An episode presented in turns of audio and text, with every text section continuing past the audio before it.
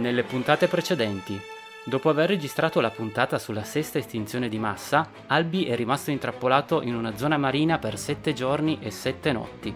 Solo oggi è riuscito a liberarsi e a tornare pesantemente abbronzato, ma un nuovo nemico si staglia all'orizzonte. Fortunatamente non sarà solo. Questo è il cortocircuito, io sono Gianluca. Io sono Alberto. E come detto, non siamo da soli. Oggi ci accompagna un nostro amico, presentati pure. Ciao, sono Fabio. Ciao Fabio. Che non è il mio, è il mio nemico del mare. il tuo l'uomo della montagna. L'uomo della montagna. E ehm, niente, Fabio praticamente ha una formazione prettamente informatica, è inoltre un appassionato di tecnologia e se non ricordo male hai um, anche il patentino da radioamatore, vero Fabio? Oh yes, sì sì, tra le varie curiosità che ho coltivato in ambito scientifico c'è anche quello, sì sì. Tra l'altro a proposito di radioamatori mi ricordo che da piccolo avevo una sorta di walkie-talkie e non so come beccavo delle frequenze tipo dei camionisti e, e sentivo i camionisti essere. dentro il walkie-talkie che dicevano cose o chissà chi era, non lo so. Io mi facevo il film che erano dei camionisti, non lo so. Ah, possibile perché i CQ come cavolo si chiamavano?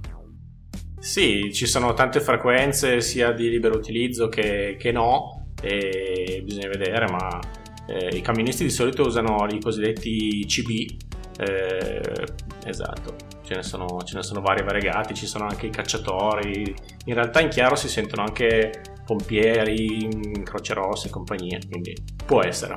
Chissà chi erano, non lo so, sentivo delle voci, mi facevo i film che erano i pompieri, eh, no, che erano i, i camionisti. Ma possibilissimo, altrimenti eri completamente pazzo, diciamo. Quello possibilissimo. perché viene in, mente, viene in, mente, tuo papà, eccetera, che all'epoca, vabbè, quella scena famosa che ci è passato davanti, ci ha proprio guardato con disprezzo, ti ricordi? Quando eravamo al computer. Molto bello. Molto brutto all'epoca. Potrebbe succedere anche oggi uguale. Eh? sì, il, il tragico è proprio quello. Comunque il nemico di oggi è il 5G nemico tra virgolette, più che altro vogliamo cercare di portare un po' di chiarezza su questo argomento, visto che vediamo su ogni social, anche qua, le cavolate più disparate, ecco. ah, perché non è tutto vero? No, purtroppo no, è molto fantasioso, a, vol- a volte affascinante quasi, visto che ho già letto, diciamo che riesce a bruciare gli uccelli, le piante, il 5G e a diffondere il coronavirus addirittura. Sì, esatto. Diffonde o lo brucia? no, diffonde il coronavirus. Lo brucia tipo, tipo un'essenza, no? Lo brucia e poi si espande nell'aria. È incenso di coronavirus. Eh, il 5G, come comunque sicuramente saprete, è la quinta generazione per la trasmissione dati su rete cellulare quindi vi spieghiamo oggi un attimino come funziona tecnicamente, sempre in maniera comunque non troppo approfondita e piuttosto comprensibile, ecco, non approfondiamo troppo nei dettagli tecnici, altrimenti il discorso diventa veramente molto impastato, ecco, quasi noioso.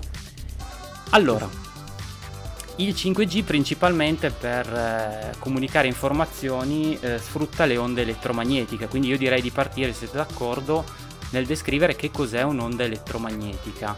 Sì, forse si può fare proprio un passo precedente, cioè eh, dire che le trasmissioni via radio esistono da un sacchissimo di tempo e, ed è il modo che, che, l'uomo ha usato per comunicare nel modo più veloce e per lunghe distanze. Chiaramente le tecnologie si sono evolute e adesso stiamo parlando di 5G, ma non è una novità nel senso stretto. Anzi, tra l'altro le onde del 5G sono riciclate da altre sì, sì, sì, ma ne, ne, parleremo poi più avanti quando spieghiamo le frequenze che utilizza. Hai assolutamente ragione comunque Albi. E, ehm, sì, non è una tecnologia nuova. Eh, infatti poi tra l'altro metteremo anche un'immagine interessante perché c'è secondo me un parallelo. Un parallelo quando è stata introdotta la televisione a colori. Eh, fa ridere questa cosa, sì, poi eh, la vedrai anche tu Albi, te l'anticipo, non so se hai già visto la, l'immagine che avevo passato ehm, all'epoca quando era stata introdotta la TV a colori erano usciti articoli giornale dove si interrogava sulla pericolosità del colore addirittura. Quindi assurdo, no? Quindi poi comunque la... Come? No, no, no. Stimolava Diceva proprio che non era sicuro, assolutamente erano radiazioni di diverso tipo che potevano far male al... Beh, sicuramente i televisori, i televisori dell'epoca fanno molto più male di quelli di oggi comunque. Vabbè, era un sistema differente, ecco, da tubo catodico, era un piccolo solo le, di elettroni. Le, le, temperature, altro che 29 gradi in una stanza, se avessi un tubo catodico adesso lì con te. Sì, ma fortunatamente col senno di poi comunque abbiamo visto che non, eh, non faceva così male la TV a colori, ecco. Beh, dipende dai punti di vista, dipende anche dai programmi. No, diciamo solo la, la tecnologia. eh sì. Ah, ok. E, ehm, ritorniamo invece sul discorso delle onde elettromagnetiche, che diciamo è la tecnologia di base eh, del 5G naturalmente. Eh, prima di tutto possiamo introdurre l'argomento parlando appunto del campo elettrico. Il campo elettrico si forma eh, attorno a un elettrone quando è fermo fisso nello spazio. Quindi genererà un campo appunto che influenzerà tutte le particelle cariche che passano in quel campo lì. Quindi, ad esempio, immaginate di prendere un elettrone e metterlo nella vostra stanza, lì fermo, se lanciate una particella carica in questo campo verrà influenzata, quindi spostata a destra, a sinistra, su e giù. Immaginate inoltre di prendere sempre questo elettrone e di farlo muovere, mettete di farlo muovere in cerchio. Il movimento car- causerà una variazione nel campo magnetico che creerà, scusatemi, cam- nel campo elettrico che creerà un campo magnetico. Quindi in quella maniera lì riusciamo a creare un'onda elettromagnetica. Quindi non è niente di così complicato in realtà. Eh? Quindi... Beh, insomma. Beh, eh, comunque è semplice da capire il concetto di base. È far girare un elettrone per creare un'onda elettromagnetica, ecco. Per intenderci, far girare un elettrone vuol dire semplicemente far scorrere dell'energia elettrica in un cavo, per intenderci. È una cosa che abbiamo in casa addirittura in qualsiasi filo e via dicendo. Sì, infatti se non sbaglio anche a, già nelle scuole superiori fanno gli esperimenti con i campi magnetici, facendo passare la corrente dentro le bobine, tutti i piccoli esperimenti anche già a scuola. Esatto, oppure sì, un classico esempio, quando è che si crea un campo elettromagnetico? Prendete ad esempio una bussola durante un temporale, se siete sufficientemente vicini a un fulmine quando cade, la bussola impazzirà, si metterà a ruotare su se stessa perché il, il fascio di elettroni, il fulmine in questo caso, creerà un campo magnetico che andrà a disturbare la bussola. Questo non lo sapevo. E quindi il 5G, il 5G mi disturba le bussole. Sì, assolutamente. Poi parleremo anche di frequenza, intensità, così per fare un discorso più completo. E, ehm, quindi abbiamo capito come generare un'onda elettromagnetica. Eh, il passo successivo è come fargli portare informazioni. Ovviamente il 5G lo utilizziamo per internet, per telefonare e via dicendo. Quindi quest'onda elettromagnetica dovrò, dovrà eh, trasportare appunto una sorta di informazioni. Vedetela in maniera anche qua molto molto semplice, immaginatevi ovviamente la sinusoide, quindi sicuramente anche qua lo conoscete, quell'onda che va su e giù, dell'onda appunto elettromagnetica. Se noi ad esempio creiamo una sorta di codice, quindi mettiamo in maniera anche qua molto semplice onda alta, onda bassa, onda alta vuol dire ciao, abbiamo trasportato un'informazione. Beh, codice binario. Sì, ok, l'ho fatta ancora più semplice e complessiva perché magari non è, non è, così semplice ecco, fare anche il passaggio successivo da codice binario che poi codifica un qualcosa, ecco. Mi sembrava più semplice di dire onda su, onda giù, onda su. Beh, è molto grafico questo. Se vuoi vederlo nel modo più semplice ancora, forse è sufficiente pensare alle vibrazioni, che sono del, delle oscillazioni, quindi delle onde, e quindi come può vibrare, dico per dire, un, un coperchio eh, si può far vibrare qualsiasi altro oggetto, anche un'onda eh, elettromagnetica, ad altre frequenze chiaramente. Caricandogli le informazioni che vogliamo noi. Quindi questo è come trasportiamo appunto informazioni. Altra caratteristica dell'onda elettromagnetica è sicuramente la frequenza. La frequenza è semplicemente il numero di cicli di forma d'onda nell'unità di tempo quindi se ad esempio abbiamo un'oscillazione più rapida anche la frequenza appunto sarà maggiore. Cosa importante che ci, sarà, ci servirà per un discorso successivo è sapere che a frequenze più alte l'informazione trasportata è maggiore però abbiamo un punto debole, ovvero vi è un forte fenomeno di attenuazione. Vuol dire che praticamente fre- un'onda ad alta frequenza viene schermata in maniera molto più semplice, fa meno chilometri, ecco. Fabio, forse tu avevi un sapevi meglio appunto le distanze, mi dicevi l'altro giorno, tra onde lunghe e onde corte. Sì, sicuramente le onde a bassa frequenza, quindi quelle che oscillano più lentamente per intenderci, eh, sono usate storicamente dai radioamatori per fare delle trasmissioni su, su, lunghe, su lunghe, distanze. Eh, alcune volte magari avrete visto sui tetti di qualche appassionato che ci sono delle mega mega mega antenne con delle, dei fili lunghi decine di metri, eh, infatti si chiamano proprio frequenze decametriche e quelle, con quelle frequenze lì con pochissimi watt, intendo un watt o cose del genere, è possibile trasmettere un segnale analogico, cioè la propria voce, dall'altra parte del mondo, sfruttando tutta una serie di riflessioni delle, delle onde elettromagnetiche nell'atmosfera, eh, diciamo che questa lunghezza d'onda ha un'ottima propagazione. Come dicevi tu però, eh, per poter trasportare molte informazioni eh, che sono necessarie ad esempio per la vita moderna per i computer, non si possono sfruttare eh, frequenze così basse, bisogna usare frequenze più alte con molte oscillazioni eh, per ogni secondo, quindi molti hertz, e quindi avere una, una, banda passante più alta. Esatto, avendo più oscillazioni possiamo memorizzare diciamo più dati su quell'onda quindi ovviamente come dicevi tu una onda con frequenza bassa porterà poche informazioni anche se più lontano. Abbiamo quindi capito come generare un'onda elettromagnetica. Eh, un altro punto che vorrei affrontare anche poi con l'aiuto di Fabio è parlare appunto della frequenza e della lunghezza d'onda. Questo in relazione soprattutto al fatto che si parla moltissimo di onde ionizzanti.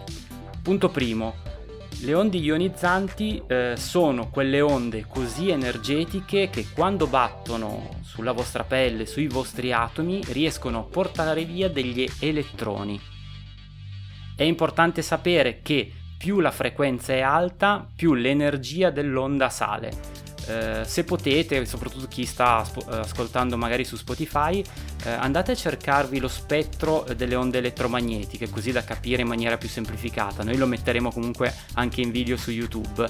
Vedrete che eh, la, alle frequenze più basse troveremo le radio onde, le onde delle, della televisione, le microonde, i radar, poi abbiamo eh, le onde del visibile, l'infrarosso, l'ultravioletto e da qui in su come frequenza arrivano le onde ionizzanti, quindi i raggi X e i raggi gamma, che forse Albi dicevi che li utilizzi tu forse... In... Sì, si usano per sterilizzare. Mm-hmm. E questo è il discorso appunto per quanto riguarda eh, le frequenze, quindi possiamo vedere che c'è un abisso tra le onde ionizzanti e le onde utilizzate invece per le trasmissioni sia cellulari piuttosto che televisive. E un discorso interessante è come sono eh, messa in relazione con la lunghezza d'onda, vero Fabio? Sì, esatto, quindi quando una, una, frequenza è bassa, una bassa frequenza, e, e diciamo c'è una relazione matematica molto semplice eh, che dice che la sua lunghezza d'onda è molto ampia. Prima facevo l'esempio di radioamatori che trasmettono dall'altra parte del mondo, usano eh, frequenze radio con lunghezza d'onda di decine di metri. Eh, come diceva Gianluca, esistono molte altre frequenze superiori eh, che possono, avere, possono diventare anche molto molto piccole eh, fino a diventare paragonabili alla dimensione degli atomi. Eh, ecco quindi che queste frequenze così alte, con una lunghezza d'onda così bassa, eh, sono in grado di, eh, in, come diceva Gianluca, eh, sbattere, incidere contro gli atomi e portare via degli elettroni quindi si va a alterare diciamo così l'equilibrio elettrico dell'elettrone che, eh, che quindi verrà caricato elettricamente e quindi questo per un tessuto biologico eh, può essere pericoloso però sono frequenze che non hanno a che fare con quelle delle trasmissioni di cui stiamo parlando sono molto molto più alte ribadiamo che c'è veramente anzi ci sono diversi ordini di grandezza di differenza si parla di un 10 alla decima per quanto riguarda eh, le onde appunto di trasmissione, invece si parte da 10 alla ventesima per quanto riguarda invece le onde ionizzanti. quindi come dicevamo prima c'è... Non, non è neanche lo stesso sport, ecco. Sì, ma poi in mezzo c'è appunto lo spettro visibile, cioè noi ci siamo evoluti su un pianeta, no? Dove queste radiazioni nello spettro del visibile per noi sono la vita di tutti i giorni. Quindi se quelle radiazioni lì ci dessero problemi sarebbe grave, impossibile vivere. Non ci saremmo sviluppati. Non funzioneremo come organismi. Poi chiaro, se uno sta al sole 10 eh, ore partendo a, so, a, mezzogiorno, si pianta sotto il sole così, ovvio che può darti comunque dei problemi, però il discorso è quello è diverso. Esatto. Sì, poi volendo si potrebbe fare anche tutto il ragionamento sul fatto che in natura ci sono delle radiazioni e che probabilmente sono diciamo più importanti eh, in termini di, di, di, quantità di intensità rispetto a quello di cui stiamo parlando, cioè delle tele, telecomunica- telecomunicazioni. Potrei sì, che poi non è solo la lunghezza d'onda, eh, dipende anche dalla potenza con la quale viene. Esatto. Dipende dalla potenza e anche dal, dalla lunghezza dell'esposizione, ma vedremo dopo magari. Esatto, la potenza sì, volevo quasi già affrontare adesso il discorso appunto perché abbiamo detto che più la frequenza è alta, più l'onda è energetica, passatemi il termine, ma non conta solo quello, eh, conta anche appunto eh, la potenza che è di solito espressa in watt. Farò un breve esempio che è così molto semplice da capire. Tutti noi abbiamo il modem router in casa, sappiate che trasmette a 2,4 GHz, alcuni anche a 5, gli ultimi, i più recenti. Avete anche sicuramente un microonde in casa e anche lui trasmette a 2,4 la differenza dove sta? Come mai il vostro router di casa non vi cuoce o non vi incendia la casa principalmente? Perché non ha il vassoio che non ruota. Non ha il vassoio che ruota, esatto. Eh, è quello? No, non è quello. È la potenza, appunto. Il discorso che facevi tu prima. La potenza del router eh, è addirittura sotto l'1 watt. La potenza invece del microonde parte almeno da 600-700 watt, se non arrivare addirittura a 1000. Quindi quella è un'altra componente comunque da tener conto. Eh, quindi eh, sicuramente non incide solo la frequenza ma anche la potenza. Viceversa, per quanto riguarda eh, caratteristiche invece di ricezione, si parla anche di intensità CEM, ovvero l'intensità del campo elettromagnetico. Questo è interessante da sapere principalmente per le no- normative che affronteremo poco più avanti, ecco. Oltre all'intensità CEM, eh, un discorso da fare sicuramente sull'intensità SAR. L'intensità CEM è appunto l'intensità del campo magnetico in cui siamo immersi e si misura in volt metro, mentre l'intensità SAR si può descrivere come eh, il tasso di assorbimento specifico di, eh, diciamo del corpo umano e viene espresso in... Diciamo quanto scalda una, un oggetto che emette onde sul tuo sì, corpo. Sì, esatto, viene messo in... Eh, viene eh, diciamo misurato ecco in watt per chilo. Questi sono due, due ordini di grandezza molto importanti perché appunto... Secondo me il SAR è la cosa più interessante dal punto di vista di co- cose a cui dobbiamo stare attenti, insomma, eh, che non ha tanto a che fare con 4G, 5G, ma con l'utilizzo che facciamo degli strumenti. Questo sì, perché principalmente il telefonino lo portiamo addosso, ecco, lo utilizziamo a un livello molto ravvicinato, ecco. E... Sì, più che altro se questo telefonino si scalda, se tu lo tieni vicino all'orecchio e di conseguenza anche vicino al, al cervello, no? per così dire, tendi a riscaldare un'area del corpo che non dovrebbe avere quella temperatura lì. Poi bisogna sempre vedere in che range, perché anche sul pianeta Terra le temperature oscillano. Non esatto, infatti a 20 gradi. Quindi... Volevo appunto parlare proprio di questa cosa, perché ovviamente le onde elettromagnetiche possono creare un riscaldamento nei tessuti. E L'OMS in base appunto a un centinaio di anni, perché le utilizziamo, le utilizziamo da un centinaio di anni le onde, eh, ha dato delle linee guida. Nello specifico, per quanto riguarda il campo elettromagnetico, il CEM, si parla di un massimo di 61 volt metro di intensità per non avere danni. Per quanto riguarda invece il, ehm, il SAR, si parla invece di 2 watt a chilo. Queste sono le direttive principalmente. Eh, gli USA li hanno recepiti in maniera quasi identica, nello specifico cambia solo il, l'intensità del CEM, dove il limite di legge è di 60, non di 61 volt metro, mentre rimane 2, eh, anzi scusate, rimane a 1,6 il, l'intensità eh, del SAR. E secondo voi, ad esempio, quali sono i limiti in Italia? Avete idea? Non lo so, ma ho sentito che sono più bassi di quelli. Anch'io. Esatto. La normativa italiana è come al solito all'italiana, ovvero non abbiamo un limite unico, ma ne abbiamo due. Eh, la discriminante è eh, per quanto tempo rimani in quella zona. Mi spiego. Se tu rimani più di 4 ore in quella specifica zona, il limite è di 6 volt metro, bassissimo quindi. Se invece rimani meno di 4 ore, il limite sale a 20 comunque. Quindi sono comunque valori molto molto più bassi rispetto a quelli consigliati dall'OMS. Eh, in genere va detto che comunque in città si applica a tappeto i 6 volt metro perché non ha senso fare un calcolo delle ore magari eh, sulle zone più o meno trafficate ecco e infine abbiamo anche un organo che si occupa di misurare questi valori ed è semplicemente l'ARPA il, um, lo scopo di questi, di questi limiti di legge è quello di limitare il surriscaldamento del nostro corpo, dei nostri tessuti, a un grado centigrado. Questo vuol dire che stando sotto i 60 volt metro e stando sotto i 2 watt al chilo, ehm, siamo sicuri che i nostri tessuti non aumentano di un grado. Perché proprio di un grado? Perché è una variazione che il nostro corpo può assolutamente sopportare. Se io prendo Albi, lo metto al mare, non caso, la sua temperatura sale tranquillamente di un grado e non succede nulla. Stessa cosa se lo metto al freddo, è una variazione insomma più che accettabile Beh, per il nostro corpo. Insomma, Dimmi Albi. però mi stufo subito di stare a mare. Ok. Se sento che fa caldo me ne vado. E, mm, il motivo appunto è quello.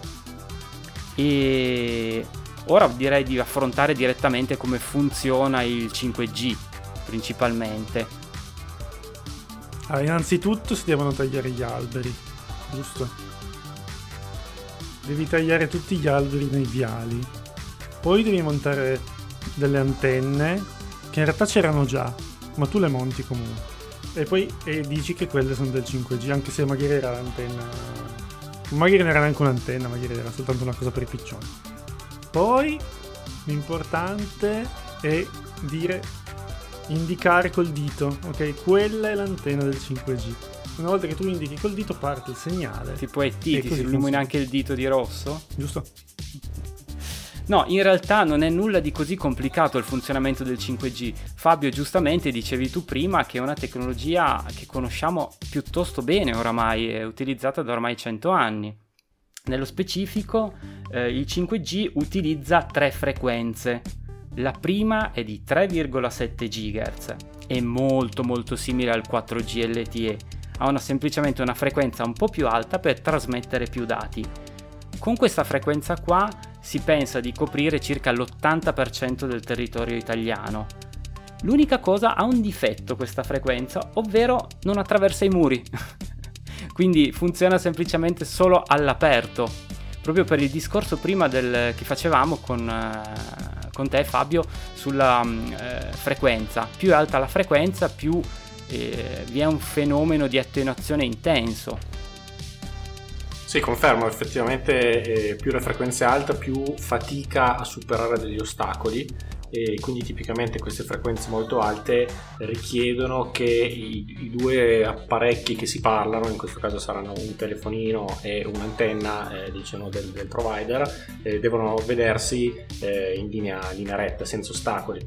Quindi eventuali eh, muri, ma anche solo eh, abitazioni o eventuali alberi potrebbero sicuramente eh, ridurre le prestazioni della comunicazione. Vedi che gli alberi c'entrano.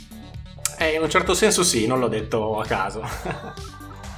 Comunque stavo guardando che le frequenze del 4G sono più o meno sui 2000 MHz, no? 2 GHz. 2 giga, sì.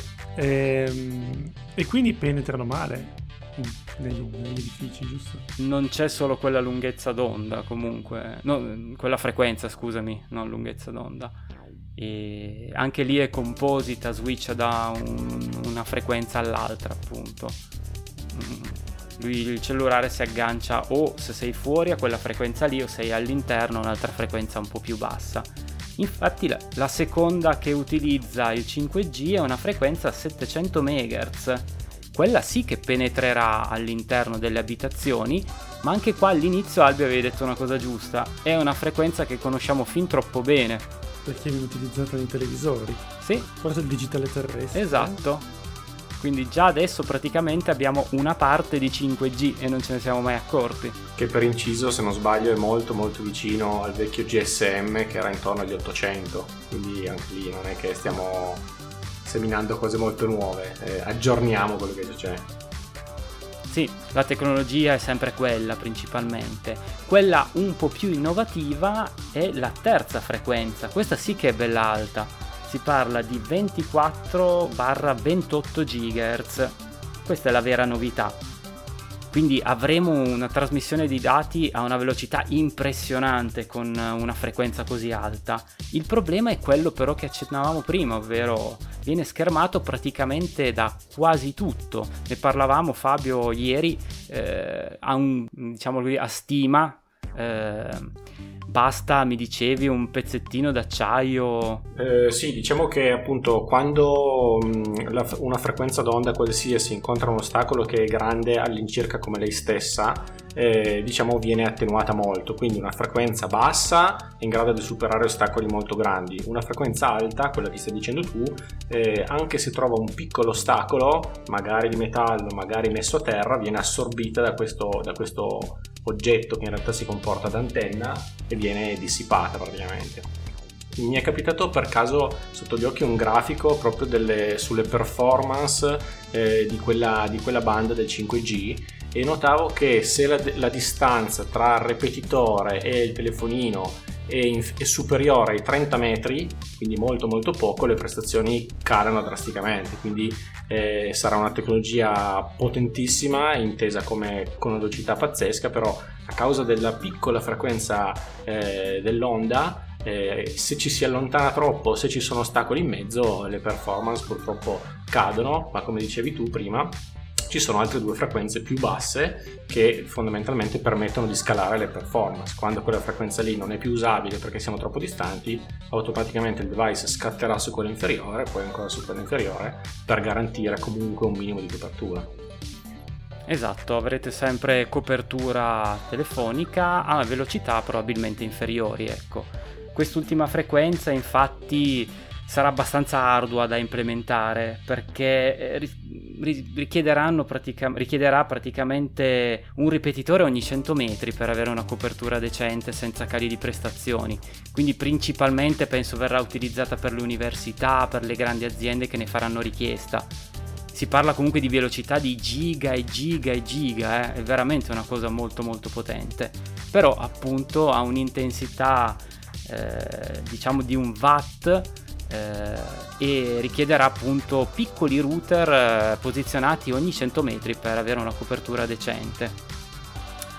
E, mm, altra cosa appunto che dicevo, eh, siccome appunto abbiamo il limite dei 6 volt metro eh, oppure dei 20 volt metro, pian piano che verrà implementato il 5G verrà spento l'UMTS, quindi il vecchio 3G, per far spazio appunto a queste frequenze. Non si spegne ancora il GSM.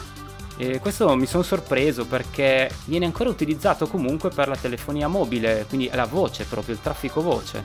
Non si fanno ancora le chiamate via internet in maniera massiccia. Probabilmente col 5G anche qua penso che mm, cambierà un po' la situazione, ecco.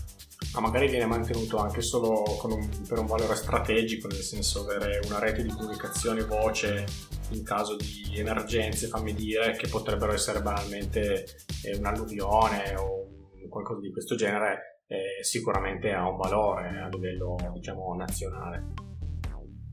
Eh, può essere, lì vedremo un attimino. Comunque, quello che è certo è che l'UM- l'UMTS verrà spento, ecco E come abbiamo praticamente ripetuto, ripetuto per tutta la puntata, vi sono comunque un sacco di studi che confermano la non pericolosità del 5G. Tranne quello che dice che ha, ha generato il Covid, giusto? Sì, quello è assolutamente ufficiale, eh? infatti... Ah, mi sembrava, mi sembrava. Ha vinto premi e premi, Nobel, eh, quello, il ricercatore che ha dimostrato questa cosa in maniera assolutamente... Ci vuole anche un po' di fantasia, eh? non, ci sarei riuscito. Eh sì, bisogna un po' sforzarsi. Non mi chiedevo chissà quali collegamenti fanno da, per partire dal 5G ed arrivare al Covid. L'ultima leggevo che era invece eh, Bill Gates, era Bill Gates che ha diffuso il Covid, perché non sì, si sì, sa. Ovvio. Non riesco a capire veramente neanche io i collegamenti, i salti logici. No, è il colpo di Bill Gates per i mm, Blue Skin of Dead, secondo me. Ah, quindi è perché è proprio cattivo lui, sia con Windows all'epoca che ci faceva crashare ma in tutti, malo modo. Sono tutti rimasti scioccati da, dalla cosa di Windows e quindi lo odiano. Invece, comunque, sempre parlando uh, di studi, ce n'è effettivamente uno che è sempre citato dai complottari. È lo studio, adesso aspetta che te lo trovo, dell'Istituto Ramazzini. È uno studio effettuato... Già il nome. Eh, si chiama così, sì, sì, sì. È comunque sempre citato, è fatto in Italia ovviamente, come intuisci, eh, è sempre citato dai complottari come studio definitivo sul fatto che il 5G fa male. Il fatto che io l'ho letto questo studio e in realtà le conclusioni dicono tutto l'opposto. Ve lo descrivo un attimo. Nello specifico hanno preso eh, un campione di circa 300 topi, li hanno suddivisi a gruppi, maschi, femmine, poi questi gruppetti li hanno immersi in uh, campi elettromagnetici di 5, 25 e 50 volt metro e hanno osservato che alcuni topi hanno sviluppato certi tipi di tumori. Ah, ma avevo visto un grafico, ma il grafico eh, ti fa vedere che non c'è nessuna correlazione. Esatto, non c'è nessuna correlazione, o meglio, si cita sempre il fatto che eh, i topi che non erano es- di controllo, che non erano esposti a nessun campo elettromagnetico, hanno sviluppato meno tumori di quelli esposti nel, cin- nel campo elettromagnetico da eh, 5 volt. Il problema è che anche i topi eh, immersi nel campo da 50 volt metro non hanno sviluppato nessun tipo di tumore. Quindi fa bene essere immersi in un campo elettromagnetico secondo quello studio. Ma lì è una chiara evidenza, ci sono due punti secondo me, su queste cose qua. Uno, che ti fa capire che questi studi hanno bisogno di campioni molto più grandi. Esatto. Cioè, non puoi usare, ma questo vale un po' per tutta la scienza, non puoi usare dei campioni troppo piccoli, perché dal punto di vista statistico poi non sono significativi. Quindi, cioè, questo studio qua probabilmente uno studio un po' così, un po' approssimativo da questo punto di vista. Principalmente è che fluttuazioni statistiche, quindi un topo prende un tumore per i cavoli suoi, ti va a sballare eh certo. tutta la statistica del tuo campione perché è troppo piccolo. Tant'è Infatti. che appunto topi immersi in eh, eh, campi elettromagnetici da 50 volt non hanno sviluppato nessun tipo di tumore, ecco.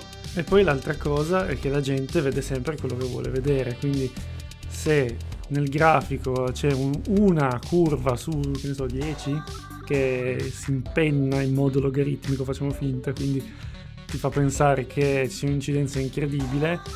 Eh, poi guardi tutte le altre che sono tutte quasi randomiche o addirittura controintuitive, è come se non esistessero. Vedono soltanto quella che conferma la loro idea, perché è quello che vuoi, no?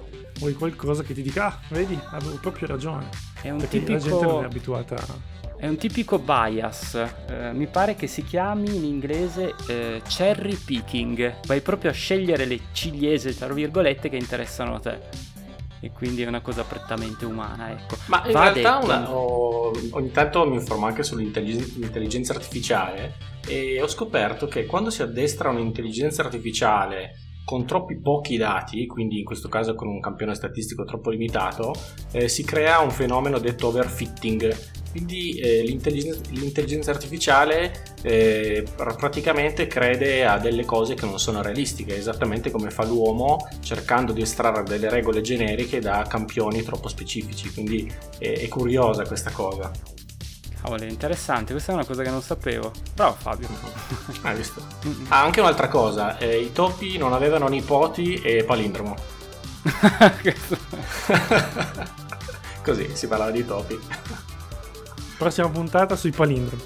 Esatto. No, volevo solo aggiungere una cosa ancora molto importante secondo me. Eh, va detto che se leggete tutto lo studio, gli stessi ricercatori concludono che il loro stesso studio non è statisticamente rilevante per i problemi che abbiamo detto prima. Quindi basta leggerlo, ecco, anche lì. Infatti è così, è così che, dovrebbe, che dovrebbe funzionare la scienza, no?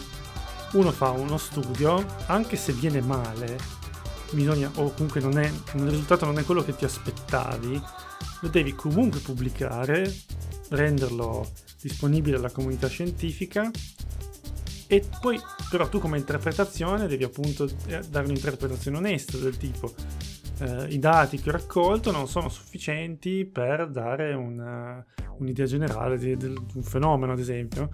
Invece adesso nella ricerca si tende molto a ehm, giustificare sempre il più possibile eh, partendo da un'idea tua farla fittare il più possibile nei risultati che hai ottenuto e questo è proprio sbagliatissimo secondo me anche dal punto di vista logico sì, la scienza a rigor di principi dovrebbe funzionare in maniera diversa, ecco. Però siamo umani, ecco, probabilmente. Quindi il motivo è sempre quello. Beh, direi che abbiamo sviscerato bene l'argomento, abbiamo più o meno coperto tutto, no Fabio? C'è ancora qualche cosa che magari vorrei, vorresti accennare? Ma eh, secondo me abbiamo toccato tutto. Una cosa che potrebbe essere interessante era quando un po' di minuti fa hai toccato il punto eh, che ci sono dei trasmettitori che hanno una certa potenza, hai parlato del, eh, del wifi di casa con una certa potenza, il microonde con un'altra potenza e poi eh, dall'altra parte dicevi che la normativa impone dei limiti sulle eh, tra virgolette eh, onde elettromagnetiche barra radiazioni che si possono ricevere. Eh, così a livello puramente eh, divulgativo scientifico è interessante sapere che c'è una relazione tra la potenza che viene emessa da una sorgente e la potenza che incide invece su un corpo o comunque un oggetto che, che riceve quel, quelle, quelle, quell'energia lì eh, basti pensare al fatto che l'antennino del wifi innanzitutto eh, ha una potenza molto bassa, punto primo, e in secondo luogo, eh, concedetemi il termine, spara questa energia tutto attorno a sé, su tutto lo spazio solido, o quasi, non è proprio così, comunque eh, sparge questa energia tutto attorno a sé. Viceversa il microonde, uno è molto più potente, ma eh, la cosa su cui secondo me bisogna focalizzarsi è che tutta l'energia viene concentrata concettualmente in un solo punto che è al centro del piatto dove vogliamo scaldare eh, la nostra minestra. Eh, quindi una cosa molto importante è anche eh, la direttività della nostra antenna e questo eh, ha anche a che fare con eh, il fatto che tante volte si accusano le antenne di essere quelle che uccidono i piccioni o fanno del male, quando invece l'antenna è, è innanzitutto è, è, limitata dalla normativa e poi tipicamente diffonde il segnale del, del, del telefono, quel che, quel che è, il segnale radio, su una superficie molto grande perché deve irraggiare molti clienti della compagnia telefonica. Viceversa, il nostro telefonino che sta in tasca eh, ha una, una, direttività molto più accentuata. Quindi, se, se dovessimo dire chi è, chi è, colpevole tra i due del, del, darci della radiazione, tipicamente non è sicuramente l'antenna, ma sarà il telefonino che ci teniamo in tasca per questioni di eh, direttività e anche per questioni di distanza. Chiaramente, più il soggetto è vicino alla sorgente, più eh, verrà irradiato in maniera forte, più si allontana, eh, meno, meno, forte sarà questa energia. Questo è un piccolo inciso che non ho fatto prima perché eh, era ben lanciato nel discorso, l'ho buttato qua adesso e via. Okay. Ma infatti il classico, classico, meme è quello dei eh, complottisti 5G che fanno magari la foto all'antenna, poi la pubblicano su Facebook utilizzando una rete 4G con il loro telefonino, cioè prima era il 4G il grande nemico, adesso è diventato il 5G, ma il 4G adesso lo utilizzano senza fare grandi storie. Tenendo il telefono all'orecchio per inciso. Ovviamente, proprio scrivono anche i messaggi con l'orecchio secondo me. Eh, stavo guardando su Facebook, eh, ci sono un sacco di gruppi stop 5G, anche di tipo regionale o addirittura cittadini. E I membri non sono poi così tanti, se vogliamo proprio dire. Quelli più grossi sono 12.000, 30.000, eh, 50.000 circa. Diciamo che secondo me questo problema è, è fin troppo pubblicizzato a vedere i numeri. Cioè, sono veramente poche persone alla fine. Poi magari tanti non si iscrivono a Facebook, non è, non è questo, però questo qua è un piccolo indice di, di appunto quanta gente. Poi no 5G, no Vax, no microchip. Il, il problema è che hanno sempre più iscritti di noi comunque. Vabbè, quello è chiaro. No, il problema è quello che internet annulla le distanze, quindi c'è, se c'è uno che crede che a urlare i topi faccia eh, allungare le gambe, eh, Sì. incontra... allungare le gambe, urlare i topi, eh, trova il suo compare che crede la stessa cosa dall'altra parte del mondo e quindi si danno forza e così via, ecco. Boh, non lo so, non capisco perché questa gente... Ma un conto è essere prudenti, no? Nel senso, non conosci una tecnologia, comunque ti informi. Un conto è non saperne nulla e comunque condividere cose che sono tendenzialmente fa. È un po' quella cosa, non so se è vero, ma nel dubbio lo condivido. No, è proprio il contrario che bisognerebbe fare. Mm. Non so se è vero, verifico. Faccia, prima di... È la soluzione semplice, è sempre il, so- il solito discorso che facciamo anche le altre volte. E- È più, è più difficile andare ad informarsi, capire, eccetera, che, ah cavoli, sta cosa qua, ma chi l'ha scritto magari, boh, avrà fatto i suoi studi, allora condividiamo, paura.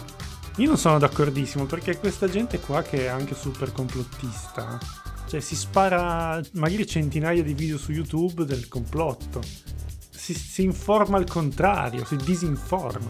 Se invece di beccarsi questi video terribili andasse a cercare eh, magari personaggi un pochino più affidabili, eh, cioè alla fine si informa, cioè tempo lo spendono, addirittura si iscrivono ai gruppi Facebook per condividere le loro idee, quindi vuol dire che di tempo da perdere ne, ne hanno. Non capisco perché invece di informarsi vanno a cercare... Ma lì sembra il discorso di prima, vanno a incentivare una loro convinzione, no? Per darsi ragione. che hanno già in mente probabilmente. Non lo so, non lo so, non lo voglio sapere. Ecco, la cosa che preme a me... guarda caso, se sei eh, no 5G, sei quasi sempre anche Novax, sei quasi sempre Si vede che sono so, idee più attraenti rispetto alle frequenze, alle lunghezze terrapiattista. Eh, boh. Guarda, la cosa che interessa a me appunto, spero di essere stato chiaro, di essermi spiegato e insomma aver magari sciolto qualche nodo che se qualcuno aveva dei dubbi ecco, su come funziona il 5G state pure tranquilli ecco. Ok, Bene. chiudiamo Albi, Fabio? Yes. Vediamo pure. Niente, allora vi salutiamo, ci trovate sempre su YouTube, su Spotify. Adesso iniziamo anche un po' a giocare a Portal, Albi, cosa dici? Su Twitch. Ho anche un altro gioco da proporti che adesso poi te ne parlerò. Ah, interessante, interessante. E speriamo anche Fabio, quando vorrà, comunque, se vuol fare qualche chiacchierata di nuovo con noi, è sempre ben accetto. Ci proviamo, volentieri. Ma io, io farei una, una puntata sul- sui radioamatori, secondo me interessante. A me le prime domande, cioè, anzi, non la faccio. Comunque, avrei delle domande sul mondo dei radioamatori, magari se le teniamo. Per quel che so, volentieri. Figo, figo. Bene, allora ragazzi, io vi saluto, ci troviamo alla prossima puntata. Ciao ciao. Ciao. Ciao, sigla!